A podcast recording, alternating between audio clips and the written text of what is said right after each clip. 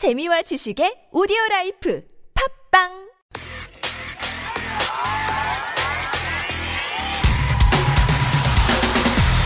화제의 뉴스 핵심을 짚어드립니다. 뉴스의 맥.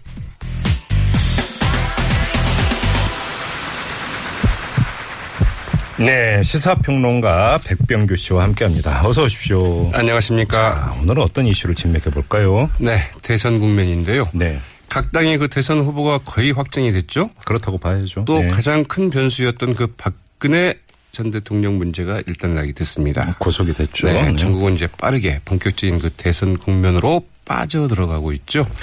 네. 이번 조기 대선 이 다자 구조 등 여러 측면에서 그 2007년 대선 때와 흡사한 구도라고 하는데요. 그러나 그때와는 또 다른 측면도 있습니다. 네네. 2007년 대선과 유사한 것 같으면서도 다른 이번 대선 그 맥락을 좀 짚어보도록 하겠습니다. 네. 2007년이면 이명박 후보가 당선됐던 그 대선 아니겠습니까? 맞습니다. 자, 먼저 유사점부터 한번 정리를 해보죠. 네, 첫 번째 유사한 점은 정권 심판 기류가 강한 대선이다. 네. 이렇게 볼 수 있겠죠. 네. 당시에도 뭐 정권 교체가 큰 화두였고요. 2007년 그 대선 때는 그 노무현 정부에 대한 그 대중적인 반감이 좀 크게 영향을 미쳤던 대선으로 이제 평가가 되- 되고 있죠. 네네. 이번에는 말할 것도 없습니다. 정권 교체를 넘어서 적폐 청산이 주된 기류이죠. 그러니까 이른바 이제 심판 선거의 성격을 띠고 맞습니다. 있다 이렇게 봐야 되는 거고요. 그리고요. 네. 두 번째 구도는 그 다자구도라는 점입니다. 네. 아, 당시에도 오파전이었습니다. 아 그랬나요? 네. 네. 야권에서는 한, 이명박 한나라당 후보, 이해창 후보, 그리고 이제 그 야권이라고 봐야 되겠죠. 그 민주당의 권영길 후보. 예. 이렇게 있었고요. 당시 그 범여권 쪽에서는 그 정동영 대통합민주신당 후보, 그리고 문국현 아, 창조 한국당 후보가 있었죠. 문국현 후보가 있었죠. 네. 그래서 예. 이렇게 오파전이 있었고 그 이인재 후, 전 의원이 이제 그 민주당 후보로 그때 나왔었고요. 네. 그때 이제 유명했던 사람이 하나 있습니다. 허경영 네. 후보. 네. 경제공화당 후보로 허경영 후보가 아주 굉장히 큰 활약을 하기도 했던 이런 대선 무대였죠. 네. 이번에도 오파전입니다. 네. 야권에서 그 민, 어, 더불어민주당과 국민의당, 범여권의 자유한국당과 바른정당, 그리고 이제 그 진보 진영에서의 그 정의당 네. 이런 오파전 구도죠. 예. 네, 이 세 번째 유사한 점으로는 야당 경선이 사실상 본선이나 마찬가지인 이런 선거다. 이렇게 볼 수 있겠죠. 네. 당시 그 새누리당에서는 이명박 후보와 그 박근혜 후보가 이제 그 경선을 벌였습니다. 네. 두 사람의 그 지지율 합계가 줄곧 그 60%를 넘어섰고 많을 때는 그 70%에 육박하기도 했더랬죠. 그래서 네. 그때도 이제 아, 네, 말하자면 신한국당의 그 저기 선거가 어, 이 경선이 네. 본선이다 이런 얘기가 나왔었고요. 네. 그만큼 그 야권 후보가 좀 압도적인 우위에 다자구도이다 이런 점에서 상당히 좀 유사하죠. 그러면 다른 점은 어떤 겁니까? 네, 일단은 그 여권이 망해도 너무 망했다. 네. 요즘 말로는 그 폭망이란 말을 쓰죠. 예. 네, 이게 이제 그 다른 점입니다. 네. 2007년 대선 때는 그래도 그 정동영 후보가 이른바 그 범여권 후보죠. 그 20%대 그 지지율은 유지를 했거든요. 예. 네, 문국현 후보도 이제 그, 네, 대선 결과는 좀 덜 나왔습니다만 지지율은 계속 뭐 7 내지 8%대 네. 이렇게 어, 유지를 했- 했는데요. 그 당시 이제 그 이명박 후보 같은 경우에는 뭐 한 40% 후반대 이런 지지를 이제 유지를 이건 득표율이 아니라 여론조사 지지율 말씀하시는 당시에 거죠? 네, 대선 임박해서 지지율 추이가 이제 그렇습니다. 예. 그러나 지금 그 자유한국당의 그 홍준표 후보나 이 바른정당의 그 유승민 후보 이 한 자리 숫자를 좀 못 벗어나고 있죠. 대부분. 네. 네. 이 친박 지지 세력의 그 결집이 이루어진다고 해도 두 후보 모두 합해서 20% 득표가 쉽지 않은 상황입니다. 네네. 그때와는 좀 확연히 좀 다른 모습이죠. 음, 의미하는 바는 뭘까요? 네. 2007년 때는 그래도 우열이 좀 뚜렷했지만 네. 그래도 여야 구도가 형성이 됐는데 지금은 여야 대치 구도 자체가 좀 형성되기 좀 어려운 상황이다. 이렇게 볼 수 있겠죠. 예. 대신에 그 야권 후보와 그 야권 후보가 맞붙는 이른바 그 양자 구도로 흐를 개연성 꽤 크다고 볼 수 있을 것 이게 뭐 같습니다. 구도상으로 여야 구도를 떠나서 이제는 여당 야당이란 말이 아예 성립이 안 돼요. 대통령이 없기 때문에. 네. 그렇지 않습니까? 그래서 이제 구범여권이라고. 하죠. 네. 네. 또 그러니까 그럼 2007년 대선 때와 다른 점이 더 있을까요? 네. 당시 이제 그 범 야권 후보 이 이명박 후보와 무소속의 그 이해창 후보가 있었거든요. 예. 근데 그 두 사람의 그 두 후보의 그 격차가 아주 그 뚜렷했습니다. 그러나 지금은 사정이 꽤 다르죠.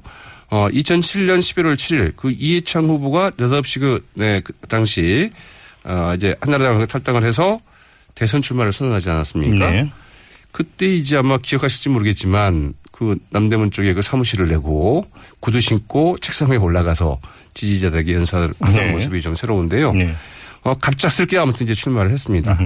어, 경선 과정을 보니까 정권 교체 열망에 부응하기 힘들다. 네. 이명박 후보의 그 BBK 의혹 등을 들어서 어, 좀 문제다. 한나라당의 그 평화 비전과 후보의 그 대북 정책 등의 이 문제다. 이러면서 나왔는데 예.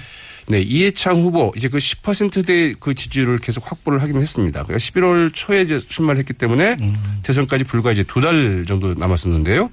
그러나 뭐 당선 가능성은 거의 없었죠. 그래서 결국은 뭐 대선 이후를 겨냥한 것 아니냐. 그리고 실제 총정권을 기반으로 해서 그 자유선진당을 그 창당을 해서 예. 그 총재를 지냈더랬죠. 그러나 지금 이제 그때와는 다릅니다. 야권을 대표하는 정당 대 야권 무소속 후보 구도가 아니고 당대당 구도이죠. 네. 그래서 그리고 또 이제 그 두 당, 즉, 어, 더불어민주당과 국민의당 이 지역 기반이나 그 지지층이 그 상당히 좀 겹친다. 네. 이런 점에서 좀 차이가 있다고 봐야 되겠죠. 다른 점이 더 있을까요? 네. 이 돌출 변수가 판세를 좌우할 수 있다.